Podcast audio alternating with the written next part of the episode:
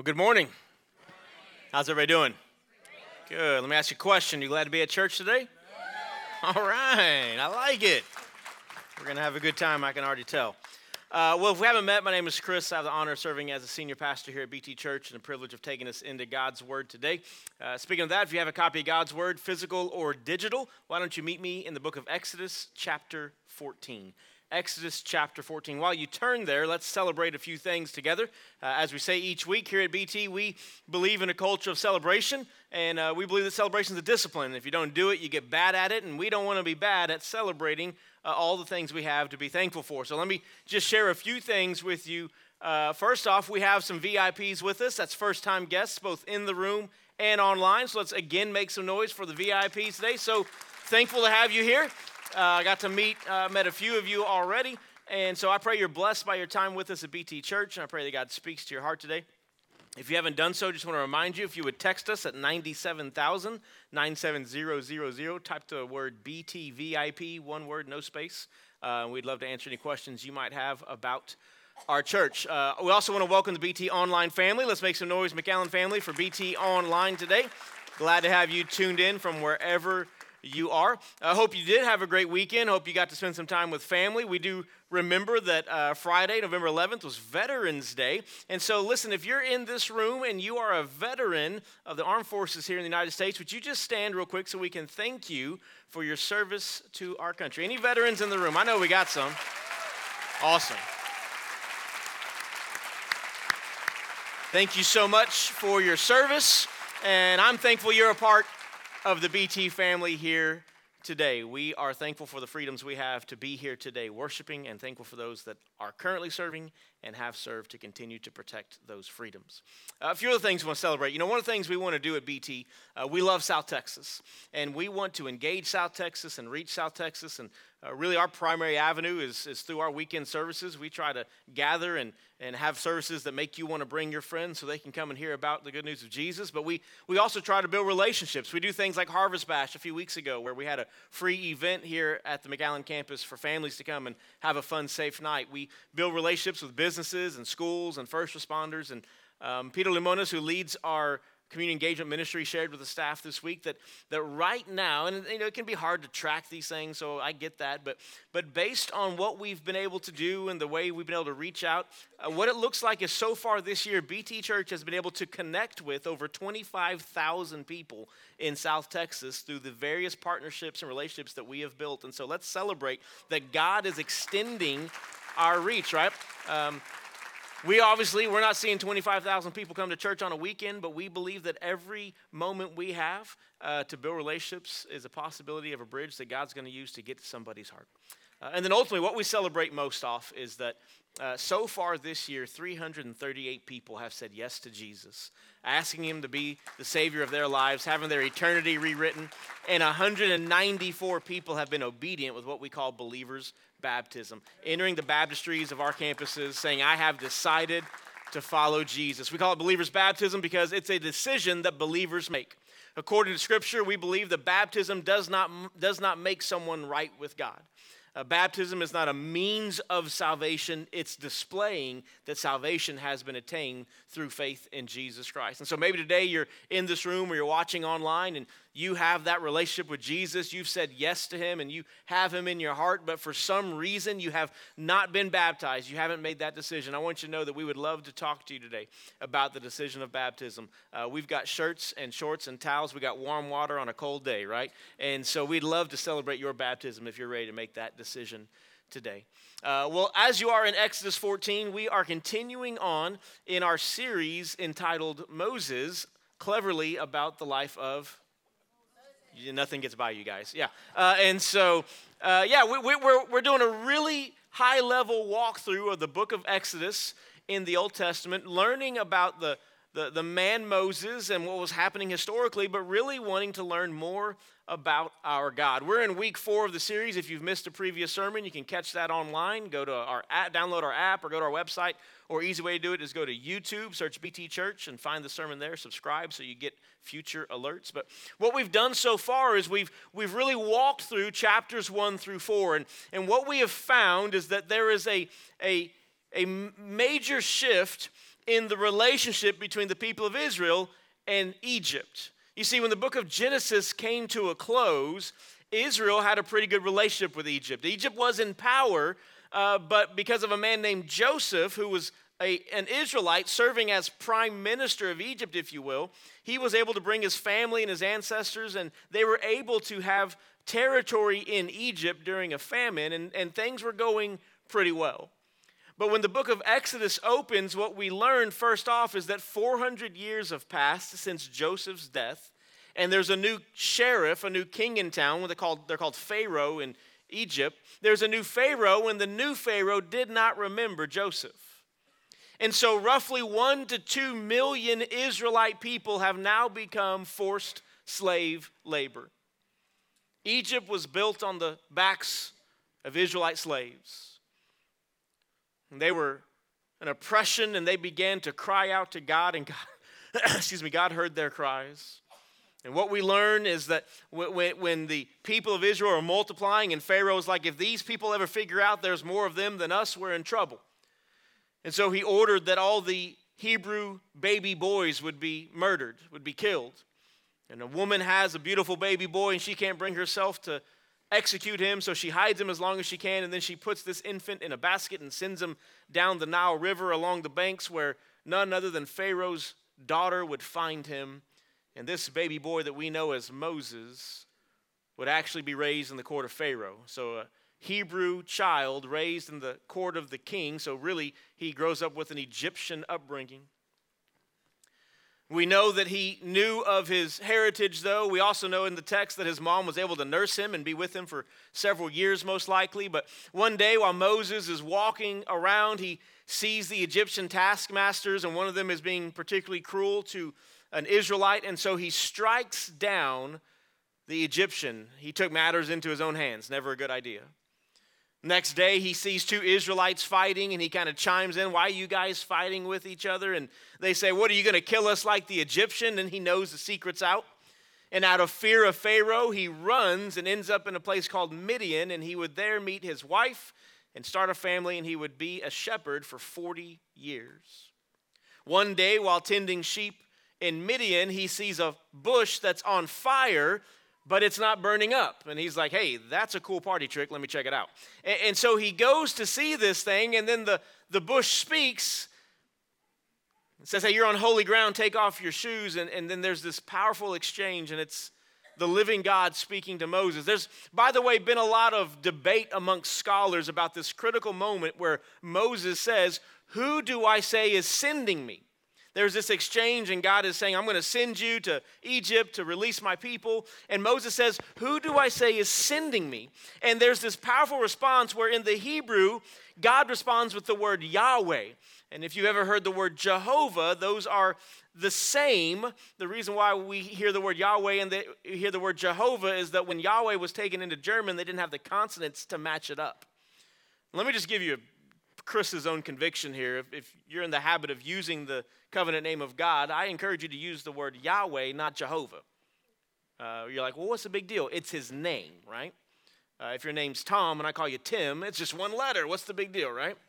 Uh, anyways, but what I'm getting at is that there's been a lot of research by scholars that are de- that, that, debate what does this word mean. It's actually a verb, and, and, and different English translations will translate it as uh, "I am" or "I am who I am" or "I will be who I am." And there's been a lot of discussion as to what does it mean that that God chose the word Yahweh. And and I'm not saying there's not maybe some benefit in that, but this is what I think happens sometimes. I think people with too much time on their hands and too big a brain start dissecting everything.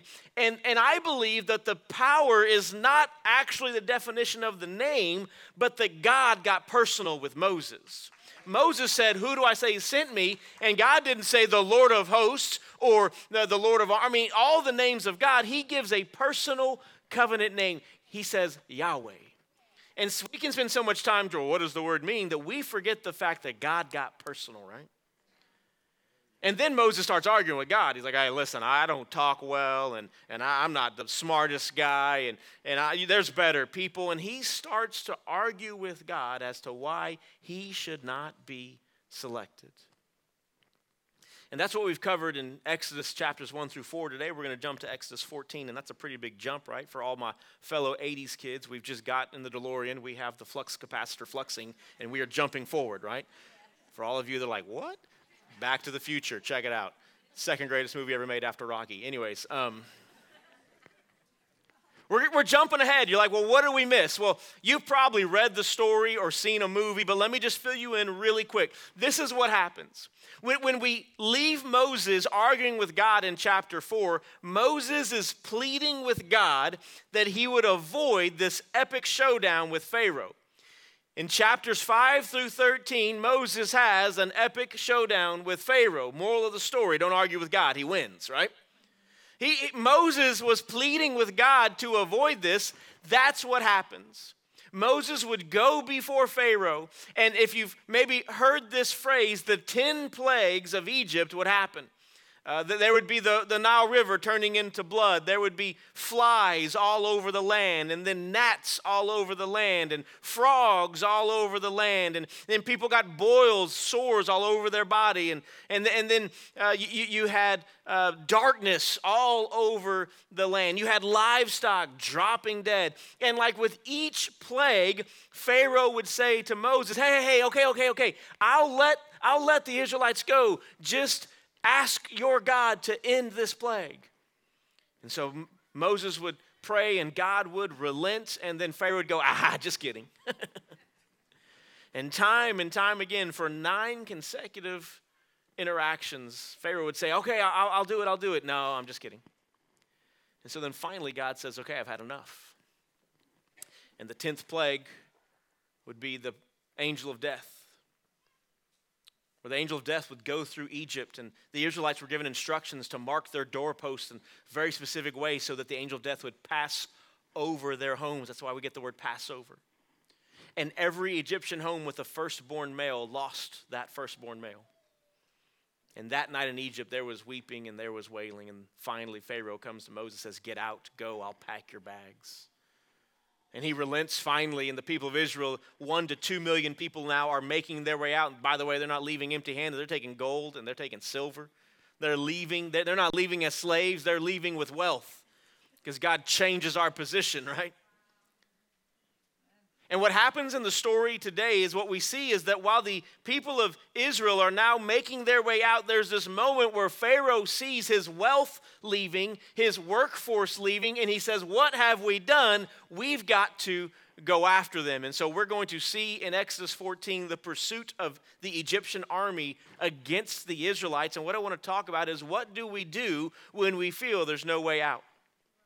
What do we do when we feel there's no way out, when there's no way forward? How do we continue to trust God? What I want to share with you are three thoughts that I think we need to keep at the front of our mind when we feel that we are in a situation where there is no way out.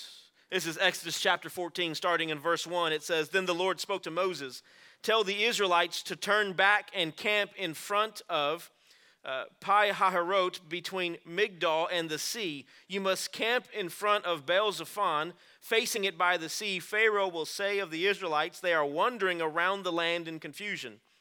The wilderness has boxed them in. I will harden Pharaoh's heart so that he will pursue them. Then I will receive glory by means of Pharaoh and all his army, and the Egyptians will know that I am the Lord. So the Israelites did this. Here's the first thing we got to be mindful of when we feel that we're in a situation where there's no way out, when we want to continue to trust God. Here's the first thing write this down. We got to remember that hard hearts hurt.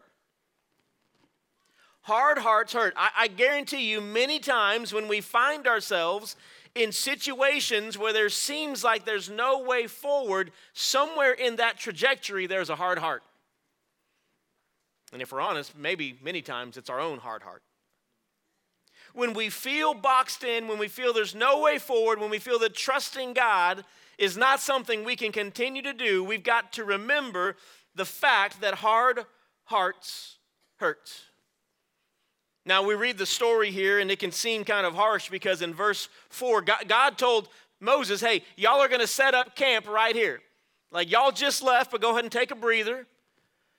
Go ahead and set up camp. And then in verse 4, God says, I will harden Pharaoh's heart so that he will come after you. And you may be thinking to yourself, well, this, this just doesn't seem fair, Chris. Hold on. God hardened Pharaoh's heart. And, and, so Pharaoh didn't have any choice in the matter. He chased after the Israelites. And if you know how the story goes, spoiler alert, he chased after the Israelites only to find himself drowning in the Red Sea. How is that fair? Now, let me do two things really quickly. Let, let me talk about a theological subject of the sovereignty of God, and let me talk about it biblically and then convictionally. That's what I mean. I'm going to tell you what the Bible says about this subject. I'm going to share with you my own personal convictions. First off, what we have to remember is this is that in the book of Exodus, long before the phrase God hardened Pharaoh's heart shows up, it says Pharaoh hardened his own heart. In fact, it's not till after the sixth plague that God in the text hardens Pharaoh's heart. And, and so let me, let me just say a few things. One, the Bible is implicitly clear, explicitly clear, that, that God is sovereign. And I believe, and I'm going to speak to believers in the room, okay? So if you haven't placed your faith in Jesus, what I'm about to say might offend you, and I'm praying that the Holy Spirit will heal that, okay? But if you're a believer, let me just say some very direct words. It reveals human arrogance when we want to question the operating methods of God. The Bible is clear His ways are not our ways, and His thoughts are not our thoughts. By His grace, He has made Himself relational. He has revealed himself, but we do not understand all the workings of an infinite God, and it is arrogance to assume that we do or that we're entitled to that. We talk about the story of Noah, where there was no one righteous on earth. They had all turned their back on God, but God saw this one man who still was seemingly righteous. And so he instructs Noah to build a giant boat called an ark. And when he gives the reason why, he says, because it's going to rain. My own historical opinion, I don't think it ever rained before then. So Moses is building a boat for a rain that he had never even seen happen. And then when Moses completes the ark, you know the story, he and his family, all the animals get in it. God seals the door. It begins to rain and does so nonstop for 40 days and nights. And every person on planet Earth outside of Noah and his family drowned. And listen, that's, that's tough. And I've, I've heard people say, both outside the church and inside the church, I don't understand how could God do that? And that is arrogance. Because the actual astonishing part of Genesis 6 through 8 is how would God save a sinful person like Noah? How would a holy, set apart God continue to dispense grace to fallen people. The, the, the part of the story that should overwhelm us is not that everyone besides Noah drowned, it's that Noah did not. And so, if if God has chosen in the story of Exodus to harden Pharaoh's heart so that Pharaoh would have no choice in the matter and he would be used by God to bring himself glory through his destruction, we are not in a position to question God. And here's a freebie if you've said yes to Jesus and you find yourself wondering how God, who's so loving, can do things that seem so harsh, you have stopped being overwhelmed by the fact that He has saved you and you've got bigger problems. When I stop being overwhelmed that God has reached down from heaven and called me by name and made me His son, when that doesn't overwhelm me and I have room to question how God operates, I've got problems, not God. Okay, you're like, wow, this is going to be a good one. I feel super encouraged. Stay with me. Let me recap what I've just said. The Bible's clear God is sovereign. His ways are not our ways, and his thoughts are not our thoughts. That's clear. It is possible that God has chosen in his sovereignty to, to use people like Pharaoh simply for his own glory, and it resulted in their destruction. That is a biblical possibility. Now, let me give you my conviction. The Bible is also clear that God desires that no one would perish. The New Testament makes it clear that all are aware of the glory of God, Romans chapter 1. And so I believe that God, in, in abundant grace, makes it possible for everyone to choose to respond to him. I believe even Pharaoh. That's why it says in the text that Pharaoh hardened his heart, Pharaoh hardened his heart, Pharaoh hardened his heart, and then it says God did it. Because eventually God gave Pharaoh over to his sinful flesh. Here at BT, every single weekend, we present the gospel as clearly as we can. Some people say, oh, you do that every week and you do that sinner's prayer and you have people raise their hand every single week. In fact, if you're kind of new, you've been here a few weeks, you're like, you're going to do that every week? We're going to do that every week. And if you don't like it, probably not the best church for you. And the reason why we'll do that every single week is because I'm convinced that God, in His great love for creation and in the, the extension of His grace, He gives everyone a chance to respond. At the end of the day, no one stands before God with an excuse. That's Romans chapter 1. No one stands before, what about the person marooned on the desert island? Well, when we meet him, we'll figure it out, right? But at the end of the day, I believe biblically and convictionally, everyone has a chance to respond. And so I don't know who's watching online or sitting in this room that, that has not said yes to Jesus. So by the end of today, you're going to have a chance to say yes. What I don't believe biblically is that everyone has unlimited chances to say yes. And so I, let me just get to the invitation early.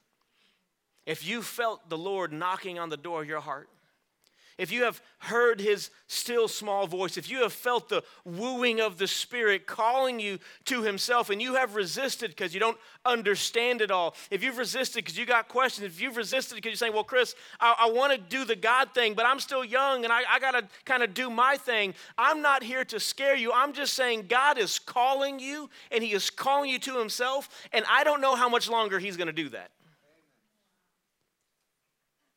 because eventually he might just give you over to your hardened hearts. And it's not popular, but it's Bible. If you do not respond to Jesus in this life, you will spend eternity apart from him in the next. And Pharaoh had willingly hardened his heart time and time again. And then God said, You know what? I will use you for my glory still. You have hardened your heart. I will give you over to your selfishness, and you will still, you will still cry my name you will still be used for my glory, even in your destruction. And beloved, sometimes we feel like there's no way out because we've allowed our hearts to get so hard. And don't, don't believe the lie. Hard hearts always hurt. What was the extent of damage for Pharaoh's hard heart? Well, for starters, Egypt went through nine plagues and then a tenth that took the firstborn male from every home. To continue on, the entire Egyptian army would drown in the Red Sea, as we're about to read. Don't believe the lie that you can hold on to that bitterness in your heart today. Don't believe the lie that you can harden your heart to the things of God and that somehow you can contain the damage. You have no idea the extent of damage that your hard heart will create. Hard hearts always hurt. And many times when we harden our own hearts, we find ourselves feeling like there is no way out and no way forward. Verse 5 says this When the king of Egypt was told that the people had fled, Pharaoh and his officials changed their minds about the people and said, What have we done? We have released Israel from serving us. So he got his chariot ready and took his troops with him. He took 600 of the best chariots and all the rest of the chariots of Egypt with officers in each one. The Lord hardened the heart of Pharaoh, king of Egypt, and he pursued the Israelites who were going out defiantly. The Egyptians, all Pharaoh's horses and chariots, his horsemen, and his army chased after them and caught up with them as they camped by the, by the sea beside uh, Pi Hahiroth in front of Baal Zephon. As Pharaoh approached, the Israelites looked up, and there were Egyptians coming after them. And the, the Israelites were terrified and cried out to the Lord for help. They said to Moses, Is it because there are no graves in Egypt that you have taken us away to die in the wilderness? By the way, on behalf of my generation, Generation X, we did not create sarcasm. Right there in the Bible, okay? did you lead us out so we could die here? What have you done to us by bringing us out of Egypt. Isn't this what we told you in Egypt? Leave us alone so that we may serve the Egyptians? It would have been better for us to serve the Egyptians than to die in the wilderness. Verse 13, great response. But Moses said to the people, Don't be afraid. Stand firm and see the Lord's salvation that he will accomplish for you today. For the Egyptians you see today, you will never see again. The Lord will fight for you. You must be quiet. Just a few things. First off, sometimes we miss the working of the Lord because we will not shut our mouths. he says, Hey, shh. The Lord is going to fight for you. Just hush up and watch. And by the way, let me just point this out. Last week, if you were here, Danny preached, and what we saw, we, we saw Moses continually debating with God how he wasn't good enough. He was filled with doubt and questions and worry. But yet today, when the Israelites kind of say, Hey, did you bring us here to die? His response is, No, no, no, no, no. Just wait. You're going to see the Lord's salvation. You're going to see the Lord work. And some people will say, Oh, well, Moses grew as a leader. It's not about that. There's nothing wrong with growing as a leader. I just this is like a freebie here. I think in the in the world, but in the church, like we elevate leadership. If everybody's a leader, guess what you don't have? Followers. And everyone's a follower, by the way. It's not about Moses growing in leadership, it's about Moses growing in faithfulness that he would in chapter 4 be like, God, I'm not good enough, send somebody else. And then in chapter 14, while they complain to him, and, and this is why I'm not Moses. There's lots of reasons, but here's one. Because if I'm Moses and they're like, did you bring us here to die? Are there no graves in Egypt? Don't you remember we told you leave us alone? I'd have been like, no, you actually never said that. I was minding my own business in Midian tending sheep, and then a burning bush that wasn't burning talked to me. And you know what it said? That you were crying. There, I mean, that's a straight up lie. We said, leave us alone. They never said that. But the growth in Moses' faith is on display because his response is, no, no, no, just, just wait you will see the Lord's salvation. In fact, the Egyptians you see today, you'll never see again. Just shut your mouth and watch the Lord fight on your behalf. Beloved, when we feel that there is no way out, no way forward, and it is a, a, a, struggle to trust God, here's the second thing we've got to fix our minds on. Never forget this fact God doesn't leave you to lead you. He doesn't lead you to leave you, I mean. God does not lead you somewhere to leave you. The Israelites had witnessed the 10 plagues, God's power on display time and time again. God had led them to this point, and now they're crying out, Why are we here? We're just going to die. There's an army behind us and a sea in front of us. God does not lead us to leave us. You may be in a difficult situation today. You might feel that it is difficult to trust God. You might feel that indeed there is no way out. But don't forget the Lord's faithfulness in your life. Sometimes we read the stories of the Bible are like, I can't, I don't believe, I can't, I can't believe the Israelites. After the 10 plagues, after the 10 plagues, they are still questioning. I mean, they, they got the pillar of cloud by day and the pillar of fire. Chris, I'm just telling you, if I if I got out uh, of my house in the middle of the night and there was a pillar of fire right there and it just kind of, I would follow it, no questions asked. If I walked out in the morning and there's a pillar of cloud, I would follow it. Here's the deal we see the sunrise and the sunset every day, and we still have trust issues. Sunrise and sunset is just as supernatural. And by the way, we have something that Moses cannot even comprehend. Because while, while, while the Spirit was manifested in that pillar of cloud by day and pillar of fire by night, that was an external manifestation of the Spirit of God. And according to the New Testament, when we say yes to Jesus, we have the indwelling presence and power of the Holy Spirit. We don't need external trappings, we've got internal realities. He doesn't lead us to leave us. Now, I know, listen, we go through the dark night of the soul. We walk through the valley of shadows, and it can be tough. That's why we've got to fix our minds on things. But that's why we say every week that we've got to be people of prayer and people in the Word, and you got to be people of Christian community. Some of you, here's, let me jump to the end. Next step, you need to change your friend circles. You, you need to keep relationships with those people so you can tell them about Jesus, but they don't need to be the people that you're spending all your time with. It, it's hard to continue to seek God and trust Him when we spend no time with Him. And so here the people of Israel find themselves on the banks of the Red Sea wondering what they've gotten themselves into. Let me ask you a question. Don't answer out loud because it's Sunday and we have to have our Sunday school answers, right? Just answer honestly in your head. Have you ever gone through something in life and it just didn't go the way that you like you prayed about it? You really, I mean, and you know, you prayed for the job, you didn't get it. You prayed for the promotion, someone else got it. You prayed for the relationship and, and you didn't get one. You prayed that, that the relationship wouldn't end and it did. You prayed for a child and you haven't had one. You, you've prayed for that nagging loneliness to go away and you just prayed and prayed for something and, and it did not go your way and, and have you ever kind of just felt that this whole faith thing is just a gigantic letdown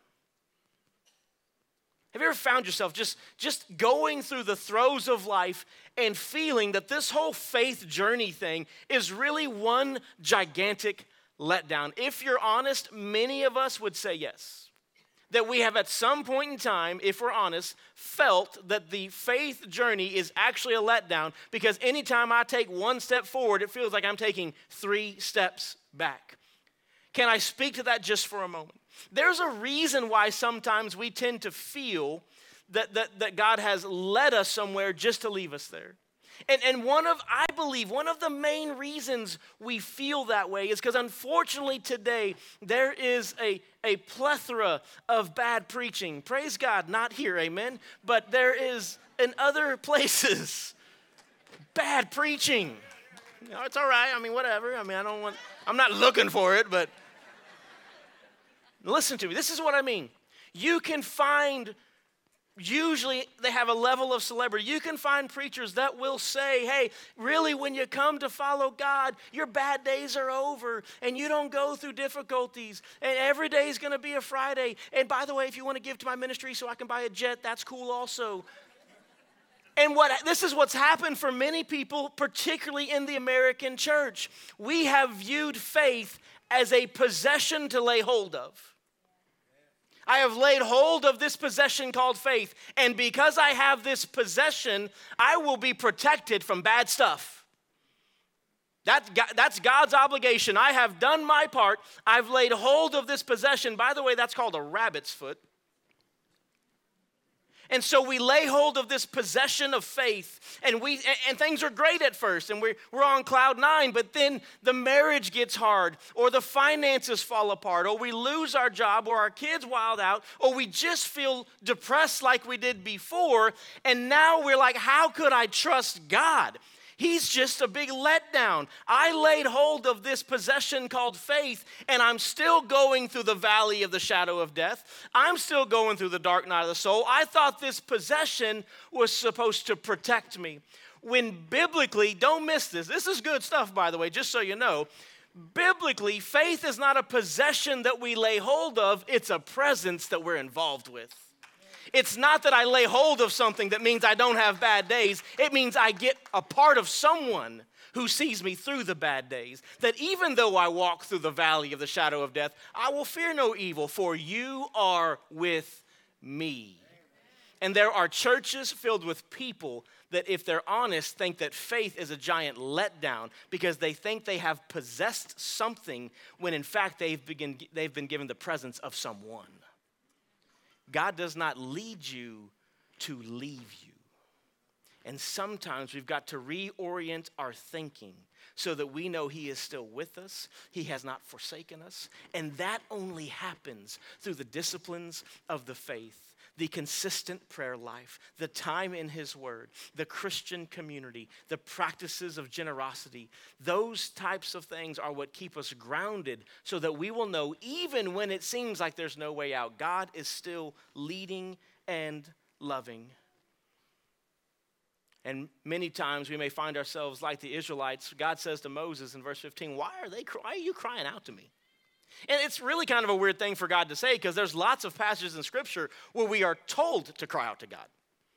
Like, you know, cast your cares upon me, cry out to God. We, we are told. And so it seems kind of contradictory, but here's the reality we do cry out to God. But sometimes after we have cried out to God, we need to carry out what He's told us to do. We cry out, God responds, and then we carry out that which He has said. That's what God is saying. He's not saying that He doesn't care. He's saying, why, why are you crying out to me? I have told you, set up camp. Don't worry, I've got this. Beloved, many of you are going through very real, very difficult circumstances that I will not pretend to understand all of it. But if you have said yes to Jesus, it might be time for you to start carrying out what you know God has already spoken for you to do. Let's get back in the text, Exodus 14, starting in verse 16 to wrap this up.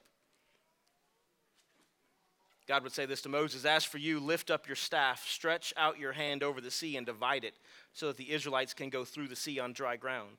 As for me, I'm going to harden the hearts of the Egyptians so that they will go in after them, and I will receive glory by means of Pharaoh, all his army, his chariots, and his horsemen. The Egyptians will know that I am the Lord when I receive glory through Pharaoh, his chariots, and his horsemen. Then the angel of God who was going in front of the Israelite forces moved and went behind them. The pillar of cloud moved from in front of them and stood behind them. It came between the Egyptian and Israelite forces. There was a cloud and darkness. It lit up the night, and neither group came near the other all night long. And then Moses stretched out his hand over the sea. The Lord drove the sea back with a powerful east wind all that night and, and turned the sea into dry land. So the waters were divided. And the Israelites went through the sea on dry ground when the waters, with the waters like a wall to them on their right and their left. The Egyptians set out in pursuit, all Pharaoh's horses, his chariots, and his horsemen, and went into the sea after them. During the morning watch, the Lord looked down at the Egyptian forces from the pillar of fire and cloud and threw the Egyptian forces into confusion. He caused their chariot wheels to swerve and made them drive with difficulty. Let's get away from Israel, the Egyptians said, because the Lord is fighting for them against Egypt. Check that out. The polytheistic Egyptians are like, let's get away from these fools because their God is not like our God. He is fighting for them against us. Verse 26 then the Lord said to Moses, Stretch out your hand over the sea so that the water may come back on the Egyptians, on their chariots and horsemen. So Moses stretched out his hand over the sea, and at daybreak the sea returned to its normal depth. With the, while the Egyptians were trying to escape from it, and the Lord threw them into the sea. The water came back and covered the chariots and horsemen, plus the entire army of Pharaoh that had gone after them into the sea. Not even one of them survived. But the Israelites had walked through the sea on dry ground with waters like a wall to them on their right and their left. That day the Lord saved Israel from the power of the Egyptians. And Israel saw the Egyptians dead on the seashore. When Israel saw the great power that the Lord used against the Egyptians, the people feared the Lord and believed in him and his servant Moses. a sea in front of them, an army behind them. What did God do? God turned a dead end into a doorway. Number three. When we feel there's no way out, no way forward, when we feel that it is impossible to trust God, understand this that which appears to be a dead end for you is a doorway for God. You know, just as a side note, there are some people and they make it their life's mission to discredit all the miraculous stories of the Bible. There are some people that they don't deny the exodus of the Israelites. There's a lot of historical evidence of that. They don't deny the, ex- the exodus of the Israelites. What they deny is that God parted the Red Sea. And so some scholars, what they would say is they would say, well, you know, what, they didn't actually come up to the Red Sea, they came up to the Reed Sea. And the thing about the Reed Sea is that where some of these, you know, the, these people that want to debate God's miraculous power, they would say that where they cross the Reed Sea, it's only about ankle deep water, knee deep water. I'm like, okay, that's great. So then God drowned the Egyptian army in ankle deep water? Great. Still a miracle. Uh, and so, anyway you slice it, right? It's pretty miraculous. But as the story goes, and we're familiar with it, God would, would provide a way where there was no way. And beloved, today you may feel that you're in a situation where there is no way out and no way forward. God's provision is with you, His protection is over you. He has not left you alone. You know, some interesting things shifted in the nation of Israel between the beginning of Exodus 14 and the end. Namely, when they were crying out to Moses, Why did you lead us here to die? Are there no graves in Egypt? What they were doing is they were seeing the pursuing Egyptian army and they were fearful of Pharaoh and his army you get to the end of Exodus chapter 14, verse 31, it says that the Israelites, having seen the Lord's power, feared the Lord and believed in him and his servant Moses. You know what happened? Their fear was shifted from man to God. Some people say, well, you know, when the Bible talks about fearing God, it's talking about respect. We absolutely should have reverence and respect for the Lord. But guess what the word fear means in Hebrew? Fear. It means to be afraid of We've created a false dichotomy to say that if we fear God, then we can't draw close to Him. Beloved, I, I, am thankful that the Lord blessed me with the father I had in this life. He's already gone on to be with the Lord, amazing man of God, hero of the faith for me. But growing up in my home, I never doubted my dad's love for me, but you better believe I had a healthy dose of fear of that man. It's a false dichotomy to say that if you have a healthy fear of something, an actual fear, that that means that, that that person does not love you or do not love that person. No one should be able to understand as best we can the power of God and not have a healthy respect of fear. Now, listen, I'm not saying that, that we cower or that we don't draw close. Even though God is all powerful, He welcomes us into His presence. The answer isn't foolishness. There's people today like, oh, I don't fear nothing. Well, that, oh, you should fear God, right? Like, oh, you can't judge me, only God can. That may not be what you want, buddy. It's, it's perfectly natural. Now, listen, we should not let fear paralyze us and we should not let fear capture us, but it, it's a healthy part of life. Guess what? Every time I'm within striking distance of a rattlesnake, this fool is scared of it, okay? You're like, oh, you shouldn't be. Well, good for you, right? Call me when you need antivenom. Anyways, like that, that it's foolishness, right? And a, a categorical shift in the people of Israel is they were fearful of, of Pharaoh and his army, as was Moses in Exodus 1 and 2. He ran to Midian out of fear of Pharaoh. But when our fear is shifted from man to God, it is not that we are a cowering people, it is that we know who is on our side and who we belong to. We know that our God takes dead ends and turns them into doorways. You know what the struggle was for Israel? Israel looked in front of them and saw a sea. They looked behind them and they saw an army. What they weren't doing is looking to God. And many times, beloved, when we feel there is no way out, the problem is that we have forgotten that the answer is bigger than the problem. The answer to all of our struggles is Jesus, and He's always bigger than whatever it is that's in front of you. That doesn't mean you don't got real things in front of you. Some of you have gone through hardships, you've buried loved ones, you've lost jobs, you've gone through tragedies. It doesn't mean they're not real, it doesn't mean they don't hurt. Jesus would say, Blessed are those who mourn because they'll be comforted. But to remember that no matter what we face in this life, Jesus is bigger, positions us that even when it seems there's no way out, we know there still is because God has the final say. That He wipes away the tears, He does away with death and mourning and pain. The Israelites saw a dead end with the sea in front of them, and they saw death with the army behind them. But what do we know about our God? God would take his own son, God in the flesh, Jesus Christ, and he would go to a cross and he would give up his life. And a lifeless body of Jesus, that which was dead, would be placed in a tomb with a stone sealed in front of it that man could not move. So you've got death and dead ends. You've got a dead Jesus inside of a stone locked tomb. That's a dead end. We know that they didn't anticipate anyone actually being, even though they put guards, they didn't anticipate anyone actually getting to the body of Jesus because the stone rolled in front of it would have been so great. But you know, here's the problem is that the God we serve takes dead ends and turns them into doorways, even death. Because when we breathe our last breath, when we've got Jesus in our hearts, that's also not a dead end, that's a doorway to eternal life.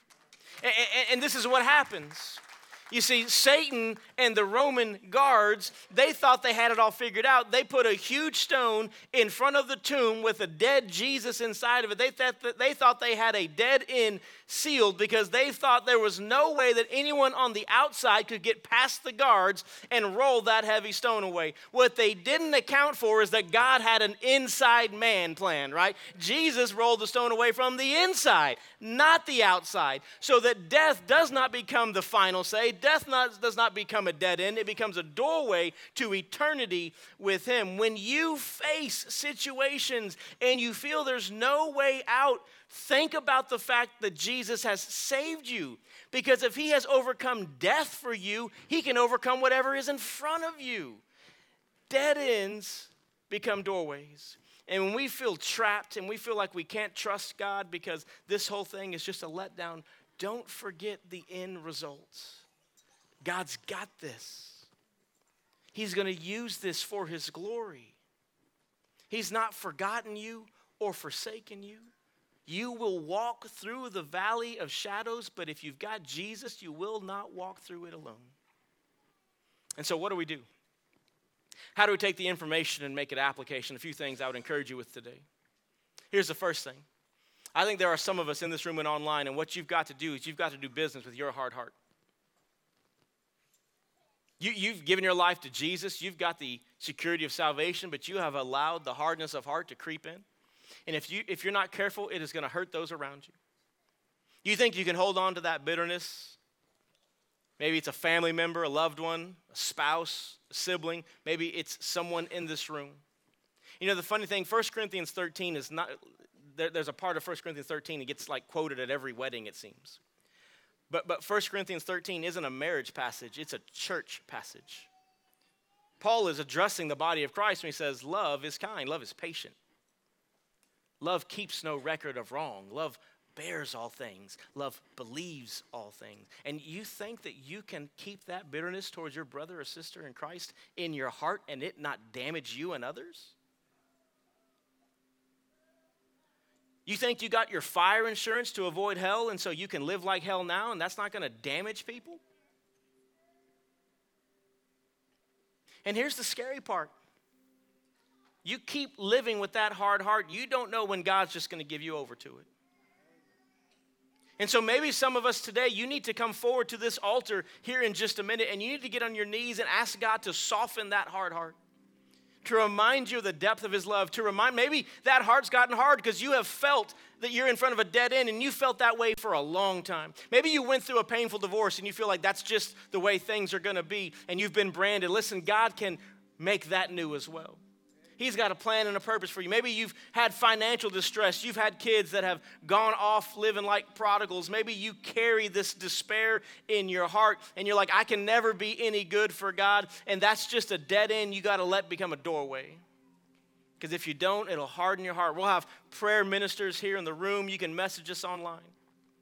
So, first thing, maybe you need to think about the condition of your heart. Is it hard or is it open?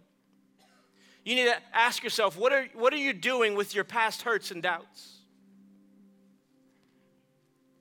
If you want to move past them, let God use them. Let God use them.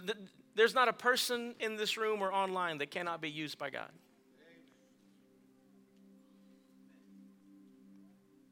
What what are the, the dead ends in your life right now? What are those situations you feel that you've created or others have created and you just think there's, there's just no moving forward? Would you trust God with that? Maybe for some, the dead end is the relationships you're choosing to keep in your life. And God's got a doorway of life to the fullest for you, but you've got to walk away from some things of this, this flesh and this world. Maybe for some, there, there are patterns of addiction that continue to get their hooks in you, and it's substances, it's pornography, it's bad relationships. Here's the thing as long as you let those hooks get in you, it's going to always be a dead end. But God has a doorway of freedom and healing and wholeness for you. Maybe there's steps of obedience, like walking out of a relationship. There's steps of obedience of starting to be generous with your resources, steps of obedience of finding Christian community. Maybe, maybe you need to say yes to baptism today. You, you've said yes to Jesus. You've been withholding that step of obedience, but maybe there's someone in this room or watching online, and the dead end in front of you is the fact that you have not given your life to Jesus Christ yet. And here's the deal if you go through this life and you reject Jesus, then that dead end, it does become a doorway, but it becomes a doorway to eternity without hope. The Bible is clear we can't do anything in our own power. We can't be good enough, religious enough. The Bible is clear that the answer to our problems is not religious activity, it's relational identity. As Paul would write to the church at Rome, that if anyone believes in their heart, confesses with their mouth that Jesus Christ is Lord and God raised him from the dead, that person will be saved. And so today, if you haven't said yes to Jesus, if you don't know that you've secured your eternity, and it's not about, you know, someday, you know, sweet by and by, pie in the sky, it's about God changing your reality right now. If you've been feeling Him knocking on the door of your heart, you've been feeling the, Spirit speaking to you and you've been resisting, what if today is the day of salvation? And so, if you don't know where you stand before a holy God because you don't know if you have the relational identity of Jesus secured in your heart, then right where you are, I'm going to invite you to pray with me. The prayer is not a magic formula, it's a confession of salvation. And so, if you're in this room or you're watching online, I want you to bow your head and close your eyes just for a moment as we get ready to worship. And today, if you want to say yes to Jesus, if today you want the assurance of salvation in your life, if today you want the ultimate dead end of death to become a doorway to life, then right where you are, just say this prayer with me Dear God, I know that I'm a sinner, and I know that I'm lost without you. But I believe that you made a way for me to be made whole. I believe you sent your son Jesus to leave heaven and come to earth. And I believe he lived without sin. I believe he died on the cross and he paid for sin. I believe three days later he rose again in victory. And Jesus, today I trust you with my life. And I ask you to be my Savior. Would you help me live for you every day? Thank you for loving me first. It's in your name that I pray. Amen.